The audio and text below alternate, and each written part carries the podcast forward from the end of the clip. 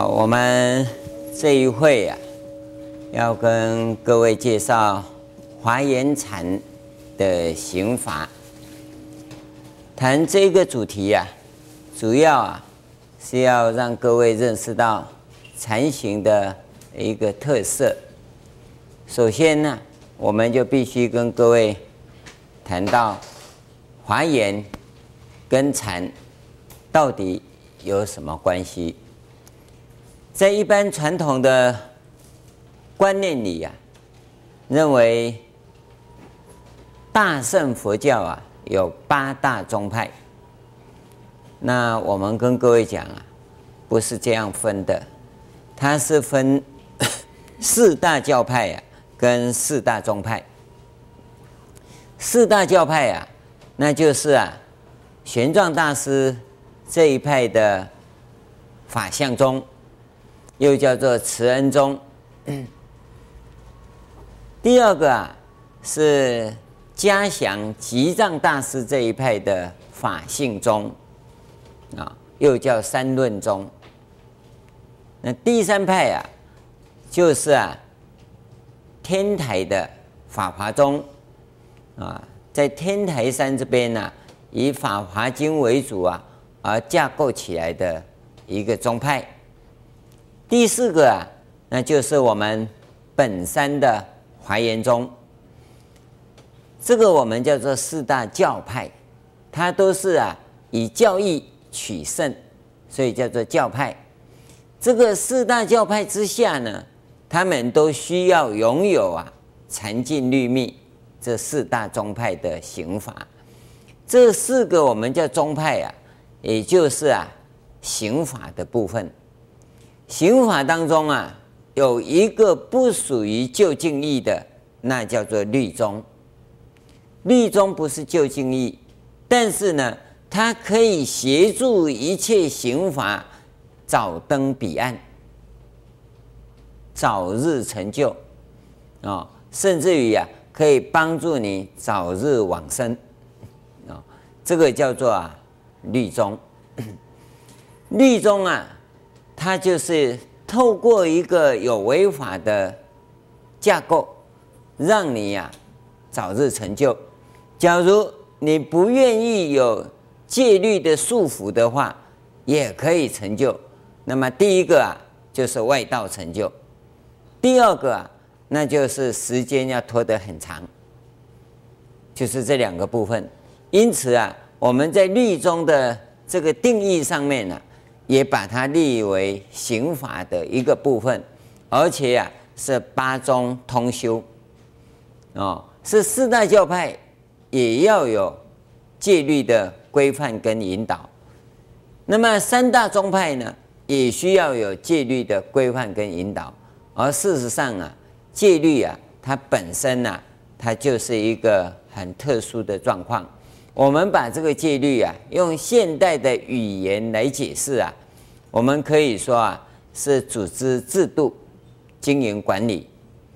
假如用一个更新潮的语言来讲啊，那戒律啊，就是 MBA，就是 CEO 啊。那你要不要随你啊？不要也可以啊，不要也可以啊，并不是说不行啊，一定没有那回事啊。不是说一定要有戒律，那不一定要有戒律啊。可是呢，啊，你就会像风炮乱冲，哦，它不能按照你既定的规则跟途径前进，啊，所以戒律啊，有它的殊胜处，也有它的必要性。那我们既然进入佛门，想要了生死，想要出三界，想要承办呐、这件大事，那当然就。期望早日成就，又想早日成就，那这个戒律就有这个必要。就像我们在座的几乎每一位啊，我讲几乎每一位是你可能除外啊，因为大部分都说除外啊，那其实啊，通通算在里面啊。大家都会问师父怎么样能开悟啊？那师父要照规矩一点呢，他就告诉你先持戒啊。啊，你说哇，这持戒就麻烦了，哦，有很多不能吃，啊、有很多不能看，啊、哦，啊，看要看电影也犯戒，啊，涂口红也犯戒，那要怎么办？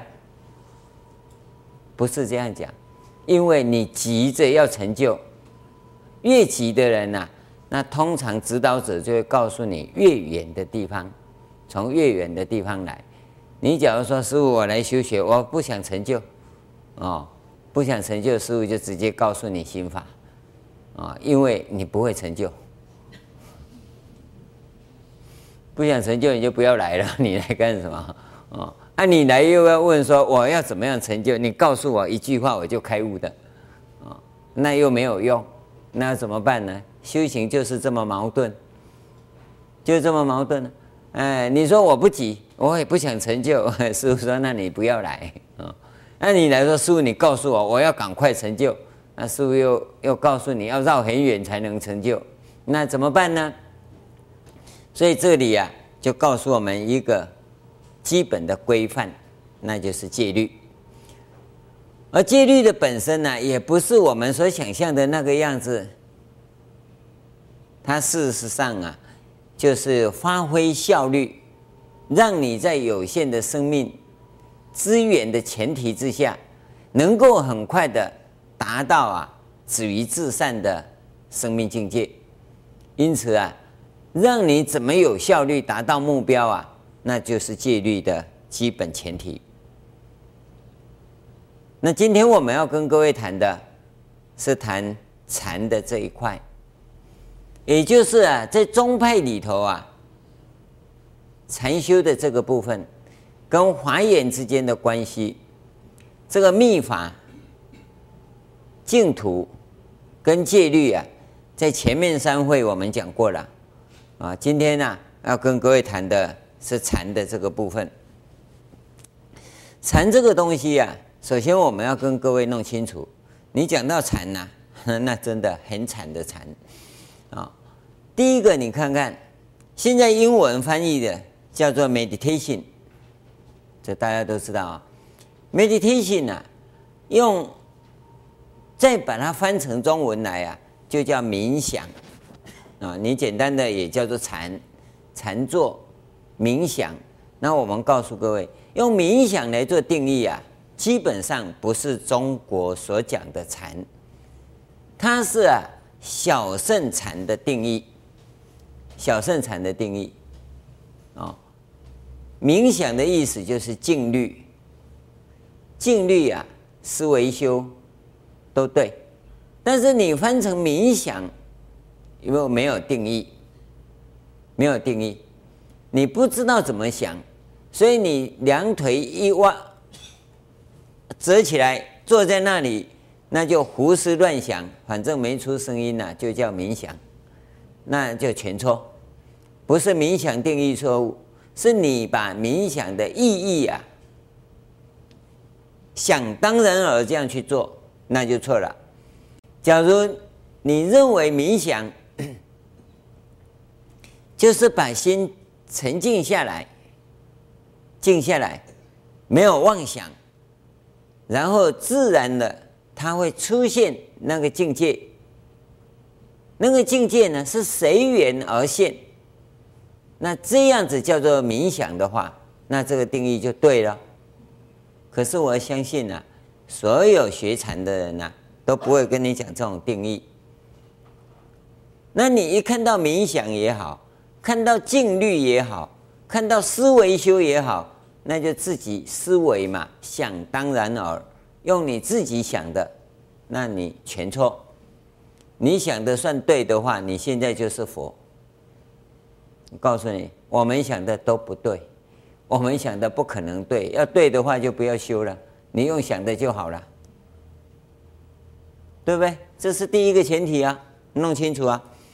所以，假如按照南传或者小乘这个名词不重要啊，不要认为人家小乘就比你小啊，他小乘说不定比你重啊，你是大乘，可是比别人轻。哦，要留意到啊！哦，我们讲小乘，并不是看扁人家，这只是个形容词而已。啊，就像我们叫环那一样，环那不见得比我们差，他生命品质说不定都比我们高啊。这个东西啊，就告诉我们，这个小圣禅法，它有一套实际修行的部分；我们大圣禅法也有一套实际修行的部分，但是呢，是完全不一样。你注意看，meditation 的定义，不管是说冥想、静虑或思维修，它都是一种方法，只是这个方法你可能用错。它是讲方法，所以我们说它有一套方法，那一套方法是你学禅修的人要去认识的。那么大圣禅的禅的定义呢？它不是这样定义，它叫做菩提涅槃妙明真心。那这个就完了，菩提也好，涅槃也好，妙明真心也好，它都是境界。它不是方法，你要留意到啊。那这个问题就产生了：这个境界要用什么方法去达成呢？这问题就来了。那假如我们把小圣禅的定义跟大圣禅的定义并在一起，说透过静静虑、思维修或者冥想，能不能到达菩提涅槃妙明真心的地步呢？可不可以？反正没人想过，啊，我们更没去想它，哦，告诉你，用想的就不对，就不对。用静虑、用思维修，可不可以到达菩提涅槃妙明真心的地步呢？那我们可以告诉你，肯定、绝对可以，绝对可以。那么你能不能拥有真正的静虑的方法呢？思维修的方法呢？正确的方法，不是徒有形式的方法。那么我们从这个地方来看呢，我们可以看到啊，禅的定义，禅的定义，我们要这样告诉各位啊，禅是个境界。这是我们的基本前提的定义。那么你用什么方法去到达这个标的，那就叫禅法。就像我们定义佛，佛是觉悟的境界。那佛法呢，是到达觉悟境界的方法。那么禅是什么境界呢？什么境界？用你现在的话来讲。禅呐、叫做自在。禅之所以呀、在世界呀、会造成那样风靡呀、啊，就是因为自在。所以，当你讲到禅的时候，你你的细胞啊，生命中的细胞啊，会有一种莫名的兴奋，不知道跟人家兴奋什么。哇，禅哎很好，哎我也要要什么？你要知道，我也要。就表示它是个东西，它是一种自在的境界，你也要到达。但是很遗憾的，我们缺少觉性，你没有办法去分辨这个部分。它既然是个境界，我们可以去到达的话，那我们要用什么方法去到达？那就叫禅法，到达自在境界的方法。有没有弄清楚了？那你要学禅，你就应该知道怎么学了。我们要去找一个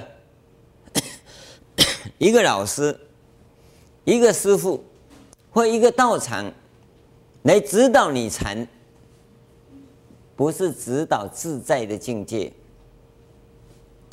是指导你 如何到达自在的境界。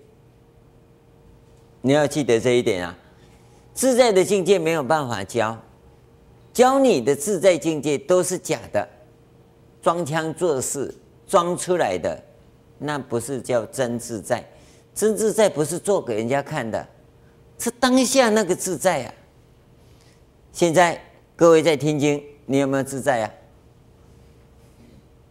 我看一个都不自在。啊，脚摆哪里呀？手摆哪里呀？头摆哪里呀？我看大家头都不正不自在呀。你头能不能拿下来摆旁边啊？能不能啊？不行啊。为什么？拿下来就完了，对不对？是这样吗？不是啊，因为你不自在啊。你要是真自在的话，你坐在那里啊，你就像一个艺术品一样，很美。你现在不是艺术品，你是业障身。为什么？什么叫业障？那使你不自在的那个东西叫业障啊！你应该要自很自在啊！弄清楚了，这基本的定义啊，禅就是自在，自在的境界，自在的生活，在当下。那么禅法呢，是到达自在境界的方法，对不对？很清楚啊。什么方法我们暂时不讲啊，因为那是这一会要跟各位讲的。现在要告诉各位的是，《华严经》讲啊，学华严的人叫做自在人。OK，你是个自在的人，那换句话说，你把自在套回原来的定义，叫做禅。那么华严人呢、是不是叫禅人？对不对？那你就发现禅的本身呢、它就是华严呐；华严的本身呢、它就是禅呐、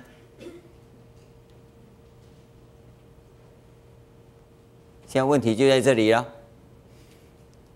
我们学了老半天都不懂得，你可能会讲说：“那你自己讲的啊，别人没有讲啊，不要紧。过去没人讲，并不表示未来没人讲。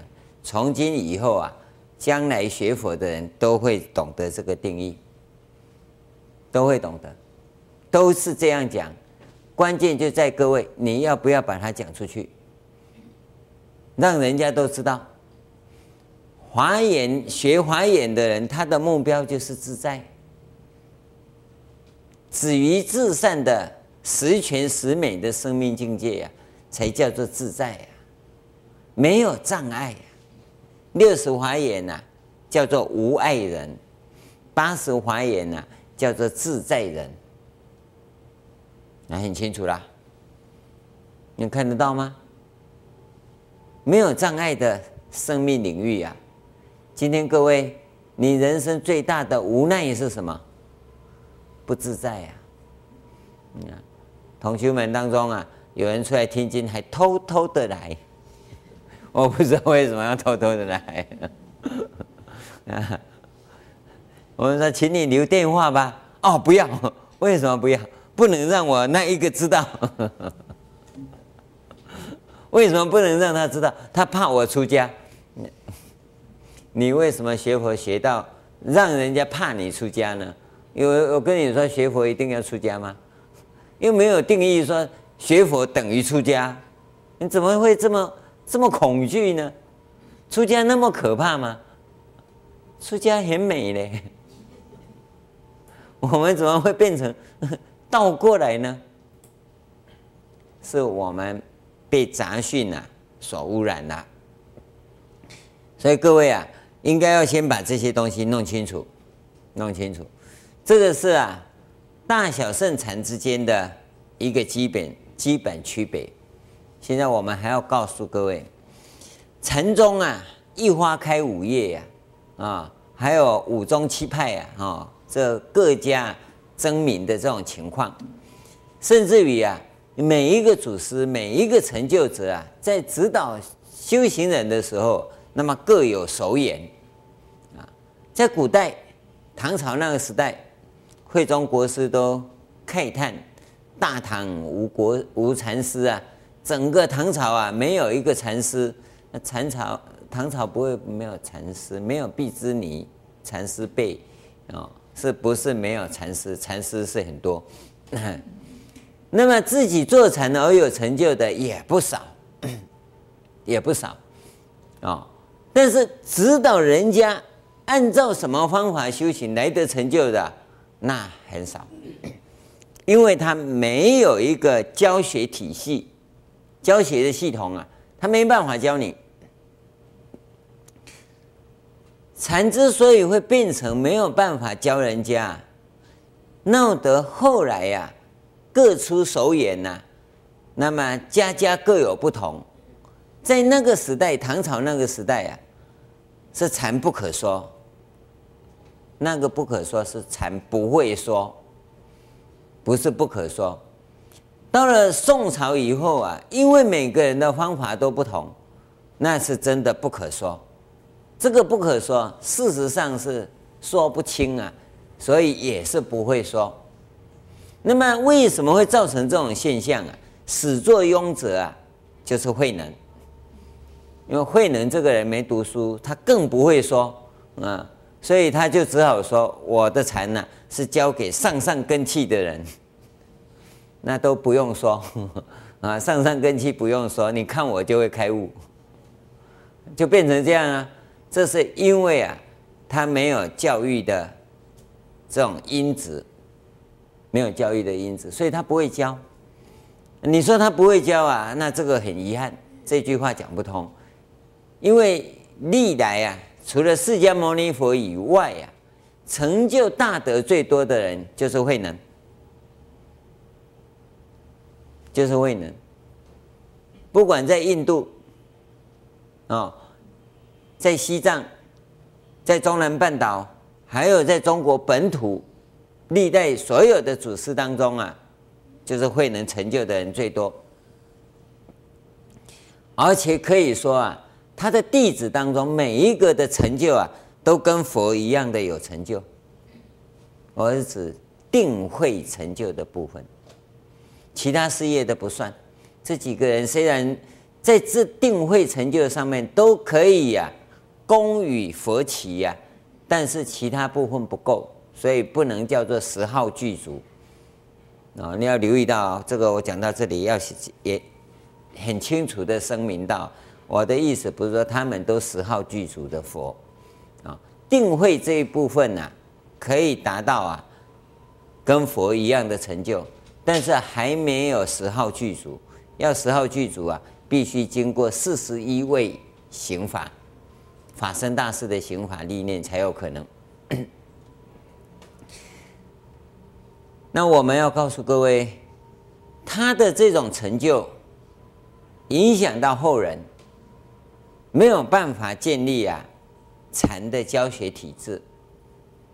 这个也不能怪他，是因为啊人类都有一个通病，他喜欢生死轮回。你知道啊？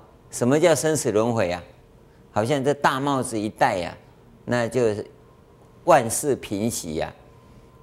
所谓生死轮回啊，就是指啊，你只喜欢呐、走在已知的道路上，你不愿去走啊全新的道路，你只愿意在啊已知的范围内，你不愿意呀、啊、走出已知的范围外。你这个这句话你要慢慢的去思考。啊，慢慢的去检讨，因为在已知的范围内安全、放心。要迈向未知的话，未知啊，未知你就不敢了，因为这一脚踏出去呀、啊，会不会翻下去？你不知道。这一脚踏出去呀、啊，有没有危险？你不知道。甚至于你看到很清楚。你只要违反这个传统常规，你就会遭受批判，有没有？留意看看，我们在座啊，有很多的乖儿子、乖女儿，我不是批评你啊，因为你都在已知的范围内，你不能走出已知的范围，因为从小开始，你只要想走出已知的范围，爸爸妈妈的那条狗链呢，又把你抓回来，你永远走不出。你只要一出去，他就把你抓回来，那你就一直被训练成这，只要迈向未知啊，就马上会被抓回来。那干脆啊，未知都不要去了，在已知的范围里头啊，你不一定都成功啊，因为无常继续在已知的范围里面起作用。那你即使迈向未知的话，你有可能会打破无常的经济，知道吗？那你敢不敢走出已知呢？你不敢，因为在你的潜意识里呀、啊，已经存在着，只有在已知的范围里面，你才安心。要迈向未知啊，你已经有恐惧呀、啊，所以永远迈不出去，永远呐、啊，啊，偶尔踏一只脚出去，还有一只脚在椅子里面，啊。搞了老半天呢、啊，做抉择要不要把这只脚也拿出去呢？想一想，你还是把那只脚给拿进来。这个就是你的勇气。我要告诉各位，你想要出三界啊，那你必须有这个勇气，把另外一只脚在里面的那一只脚也移出去。敢不敢？讲不出来，你看看。那个赶你赶一半就吞回去了，其他都不敢。你看，这个就是修行啊！你以为怎么样才修行呢？打坐，好像在修行啊，骗人的啦！你回家你躺着，把两只脚放在沙发下上面，把身体放在沙发下面的地毯上。那在那边念南无阿弥陀佛，看看，你等一下会发现天龙八部通通跑下来，跑下来揍你。你念阿弥陀佛是这样念的，我告诉你，绝对不敢呐！阿弥陀佛何等神圣啊！你这你竟然这样，你你假如说三岁小孩这样念的，你会觉得很可爱。啊，你三十岁以上的人这样念的，你是欠揍啊！为什么不敢？因为那些意识形态把你框住了，你连这么潇洒的动作都潇洒的 pose 都摆不出来啊！你还想要要怎么解脱啊？有可能吗？想想看，那你怎么会自在呢？最美的姿势都拿不出来，你怎么叫自在呀？这是一个基本的认知。现在要修学，要训练，它是要锻炼你，打破这些疆界，不要在这个已知的范围里头。那首先你要活泼，活泼你的生命力，活泼你的生命感。你才有可能啊去做未知的尝试，在已知的范围内不叫尝试啊，那已知的只照做一遍而已嘛，对不对？你去试试看，我我相信有一个你一定可以试的。你要是每天呢、哦、都闹钟把你叫醒的人呢、哦，你就试着不要用闹钟，哦，你会说那还得了，会睡睡过头啊。那我告诉你，你一定要尝试这一点，向自己挑战。即使迟到了，我也甘愿受惩罚。我就是不要被闹钟把我绑死了，可以吧？嗯，那我要是五点就吓醒了，那就五点起来，不要再睡。你不要一直睡到睡睡到六点半才要起来，嗯，那你一睡过头，你就不要上班了。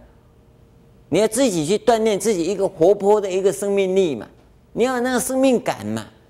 万一迟到啊，被骂我就罚站。那骂完了啊，骂完了啊，谢谢你。你敢吗？你不敢呐、啊，因为你怕被人家骂，你那个面子啊，就把你害死了。所以我们的生命啊，都消失在面子里面。那个面子又是假面具，不是真面子。一辈子啊，我们就这样浪费过去了。现在禅修啊。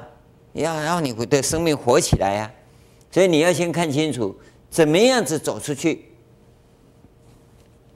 这是一个、啊。那么大圣禅法里头的祖师之所以有成就啊，我告诉各位，他其实就这么简单。而这个部分呢、这个自在啊，不是假设的，不是想当然的，它只是本来如此而已。本来如此，你要要去体会这一点啊。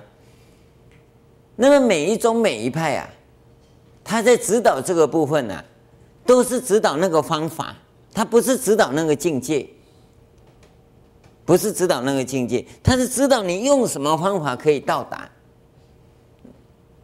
那我我们知道，慧能啊，他所指导的是上上根器的那些人。那么非上上根器的人呢，应该怎么指导？他没有了。那我们简单讲了，从上根器以下一直到下根器的人，我们要指导他们怎么样去自在的这个方法。那慧能以后的人都通通没有，因为所有的禅师啊，都是自己在已知的范围内去摸索。你想想看，那些会成就的人，已经成就的人，也都是从开始就自己摸索来的，只是他们有几个特别的条件在。那几个特别的条件呢、促使他们呢、得到成就。那么当中有一个很重要的条件呢，就是上师的指导，有他的老师的指导。那我告诉你，不是每个老师啊。指导这些学习的人呐、都可以成就，因为啊，他没有方法。你要留意到，他没有方法。老师的指导是很需要，但是老师的指导以外，你自己还要具备其他的条件，这一点才麻烦呢、要具备什么条件呢？没有人讲得出来，没有人讲得出来。假如要具备的那些条件能够讲得出来的话，那指导的方法就有了。禅学修修学禅的方法就会产生了，现在没有啊。所以每一个人呐、不管哪哪一个区块，藏传的、南传的跟北传的这三大区块，所有的指导者啊。都各有一套认知啊，那就是我们讲的各出手眼，每个人的手法都不同。现在啊，我们透过啊历史上的这些存在的资料里，我们可以把它整理出一套禅行法。修学呀、到达自在境界的方法，可以有一整套。这一套呢，也是我们常跟各位讲的，那就是啊，一个资粮道。第一个资粮道要有，那资粮道是什么？我们不像啊，以往所讲的资粮道列了一大堆，那不是，很简单，很简单的。三个条件，第一个，人格心理要健康。人格不健全，心理不健康的哈，那这个资粮道不够，你没有办法修行啊，没有办法修行，因为你没办法定位呀。你在修的都是你的妄想，所以人格要健全，心理要健康。但意思不是说通通要一百分呐。那五大人格性啊，每一项，那最少啊都要七十分以上。保留一些空间呐、可以保持你的什么特色啊？通通一百分呐、都都通通都三十二相庄严啊，每一尊都一样啊。哦好，留有一些你的特色啊，那个佛菩萨哈，才会不一样啊，对不对？像观世音菩萨呢？他就演变成啊，千处祈求千处应，哦，那那那个地藏王菩萨他就发呆愿，哦，地狱不空，誓不成佛，所以他永远不要成佛，对不对？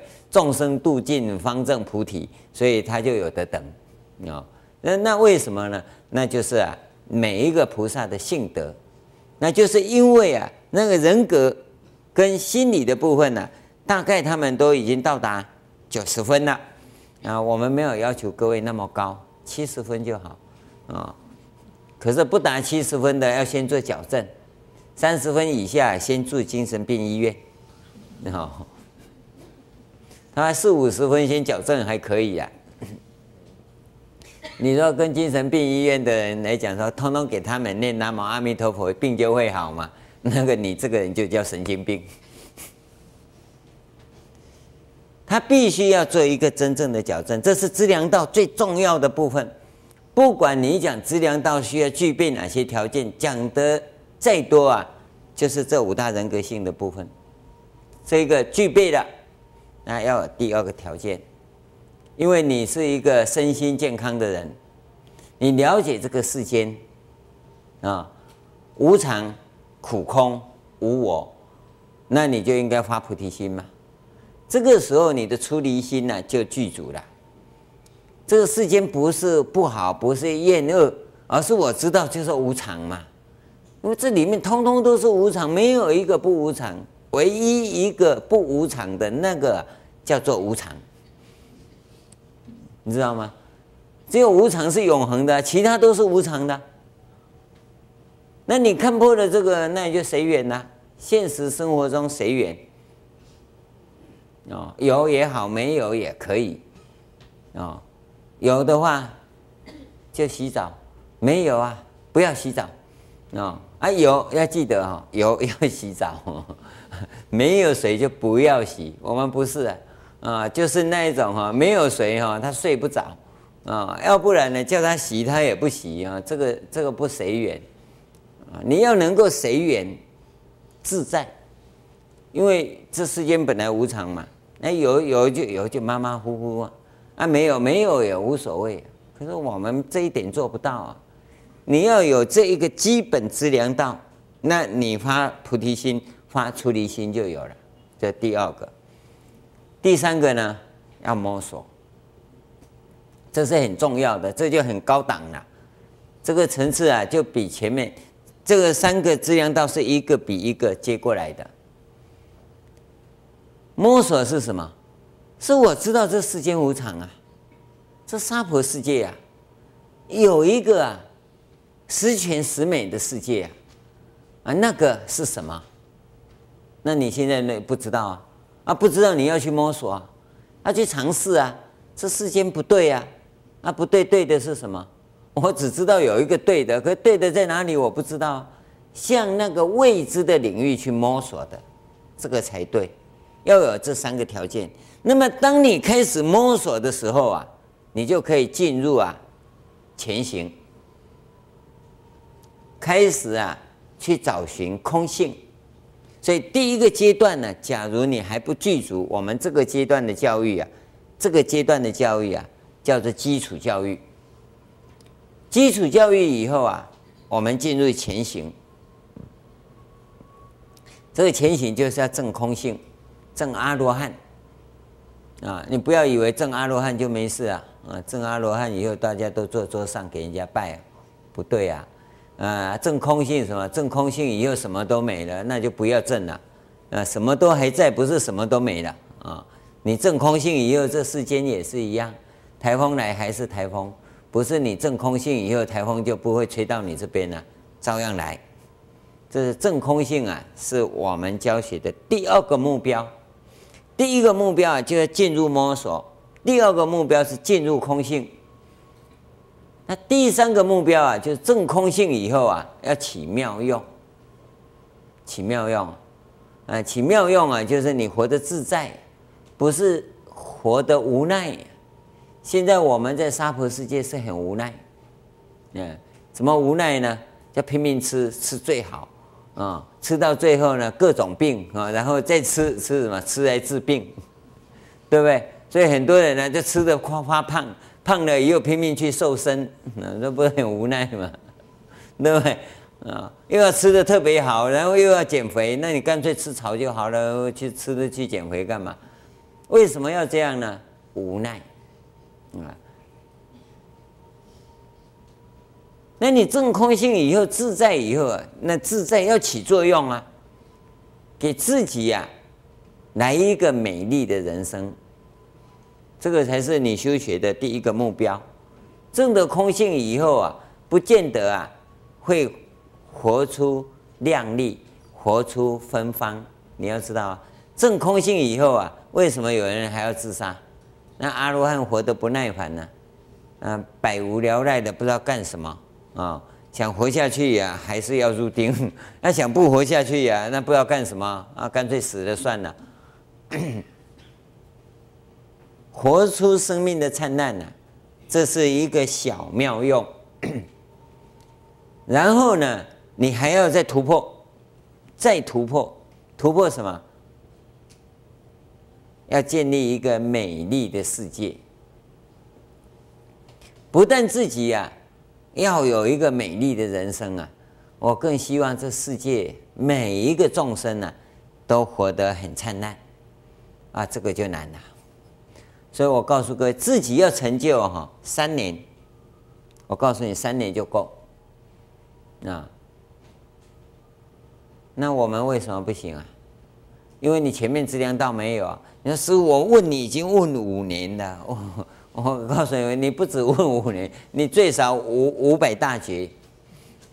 每次都问师傅要怎么开悟，嗯，师傅要你欠咒啊。已经讲多久了，你还要怎么开悟？因为你前面的资粮道不够，身心人格都不健康，那你要怎么样开悟？要怎么成就啊？所以这个有了发出离心，然后再去摸索，摸索以后，那来教你就很快了。你要具备前面的条件，讲后面就快。前面条件没具足，难讲。嗯，光是跟各位讲说数息法，先看好呼吸，再数法，数法结束再随法，随法结束有止法。那你就前面两个看好呼吸以后，开始数进去，一数到十。嗯，那一提问题就输入我的随法，嗯，我的止法，那是欠揍嘛？你数法练好了没？数法都没练，他就去随法，就去止法。你说这样他会成就吗？我告诉你，过去五百大三大阿僧只劫已经浪费掉了。嗯，未来呢还要五百三大阿僧只劫，他还要继续这样。他老是那第一步没有，你哪有第二步嘛？所以我跟各位讲，你修学一定那个基础那一步一定要弄好。我告诉你，人家不会占你的便宜。你要是数我的数法要怎么数？我的一到十都这样数，那那怎么办？这样对不对？那你就讲那一点就好。啊，你讲那一点，你讲到哪里，你的程度到哪里，师傅一听就知道。嗯，你要怕师傅不知道，那师傅我的指法，你欠揍啊！你的指法又怎么样？你没有数法，哪有指法？这个就是你踏空的地方。你还是用惯性，你认为我高人一等，那，你不要看我看不起啊，师父，我的段数很高哦。这个不是段数的问题，拿出来看真的啦。不是空的啦，你要留意到这个基基础阶段啊，所以我们讲啊，几个阶段的教学方式是不一样的。那各位你要进行，就要从这个基础来。那当然要进行的部分相当的长。那你要是有那个条件，他当然会压缩过来啊，会跳过去，不用担心。你现在不要想，我就是要压缩的那一个。你要压缩的话，就一天四十八小时打坐，自心一处才有可能。假如你一天没有四十八小时，你就别想啊！你还是乖乖的、好好的，一步一步来。这个是要了解。我们现在可以告诉你说，禅的教学制度、教学体系可以建立了。那么各位，你从传统来看华严禅的话。那就是自在，令你获得自在的方法，那叫华严禅。那么现在这个令你获得自在的方法呢，我们已经可以制度化跟系统化，这个叫禅教学体制，禅的教学体制。当然，现在我们要推动这个部分还有一些困难，但是我们尝试着在进行啊。那也希望各位啊，你发心在学禅的时候，不要照进，不要照进。你每天，假如你是来常住的话，就每天写下你禅修的经验跟过程。假如我们在家中，你回去每个礼拜可以写一次，哦，你不要怕你的问题，你提出来，我会跟你作答。哦，这这是一个关键的地方，一个关键处，你一定要从最基本的看呼吸，你的呼吸是怎么样，我才有可能跟你讲。因为这个修行是你的事，不是我的事。我讲到这里已经讲太多了，讲太多了。这个是禅的这个基本定义。那我们华严在跟各位谈的禅修的方法呢，也就是从这地方来。那么这个教学我们有一个综合的方式，这个也是古代修行的一个要领。那我们把所有的所有的。无量无边的法门，八万四千法门，统归起来，叫做自心一处。所有的法都是方便法，真实的法只有一个，就是自心一处。你自心一处的处啊，越小啊，那你成就越快，成就越大；你自心一处的处啊，越大。那你成就越慢，成就越小，就就那么简单而已。现在看你自心一处在哪里？禅修啊，只要讲到修法，不管禅法、净土、密法都一样。我们告诉你，就是自心一处。念佛佛号是你的自心一处的处，你要把那个处找到。参禅，你是参话头也好。念佛是谁也好，托死是谁谁也好，或者在数息，或者白骨观都好，那就是一处。你不要换来换去，一换的话就把表示你的你那一处的范围很大，就变成这样子啊。所以你你先把这个要领抓好，自心一处，要做什么？死心不乱，心就安在那一处里。那你有没有心呐、啊？你找到心没？常很多同学这样问呐、啊。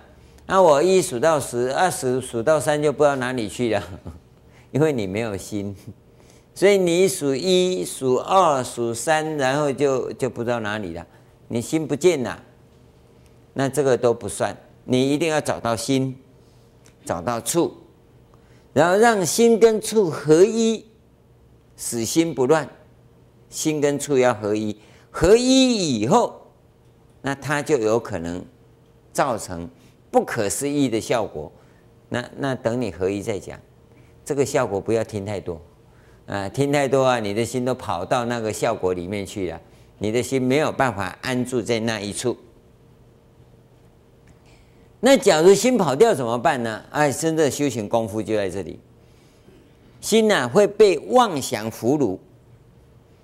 那你要从俘虏那边再把心抢救回来，在那个处上面。换句话说，这个心呢、就要坐在他的那一处，就是宝座上，不能离开。你要这样看住他，心呢、叫心王，坐在宝王的宝座上。那他常常跑掉，那你要赶快把他抓回来。那这个就是修行啊，就这么简单的一件事。那现在问题就是啊，第一个找不到心，第二个找到心王找不到宝座，所以不知道摆哪里。那国王就在那边跑来跑去啊，还累死的你，累死了。留意到啊，心呢就好像国王一样，宝座就是他的国土。当这个心王到处跑的时候，你你这个国家，你这个色身呐，身心就劳碌。问题是你的劳碌方法又不对，又一直在已知的范围里头生生死死啊，生死轮回，所以无有是处。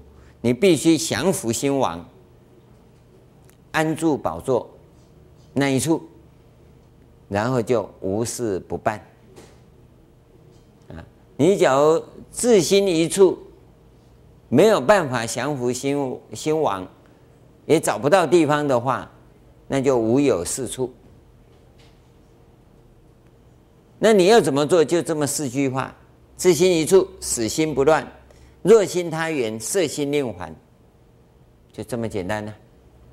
那整个工程啊，一个人要完成到这个地方，那我告诉各位，最快的半年，最慢的从古到现在，尽未来际继续努力，你 看不是几十年的问题而已啊！我想在座各位。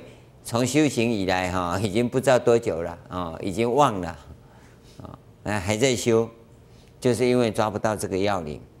这个是我们在跟各位谈禅修的时候啊，你所要进入的一个领域。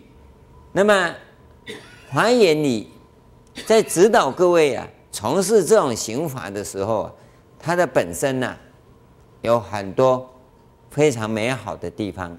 当然，《华严经》不只是禅而已，禅只是其中之一，啊，只是其中之一一个行法。那我们这一会啊，主要跟各位谈的也是这个部分。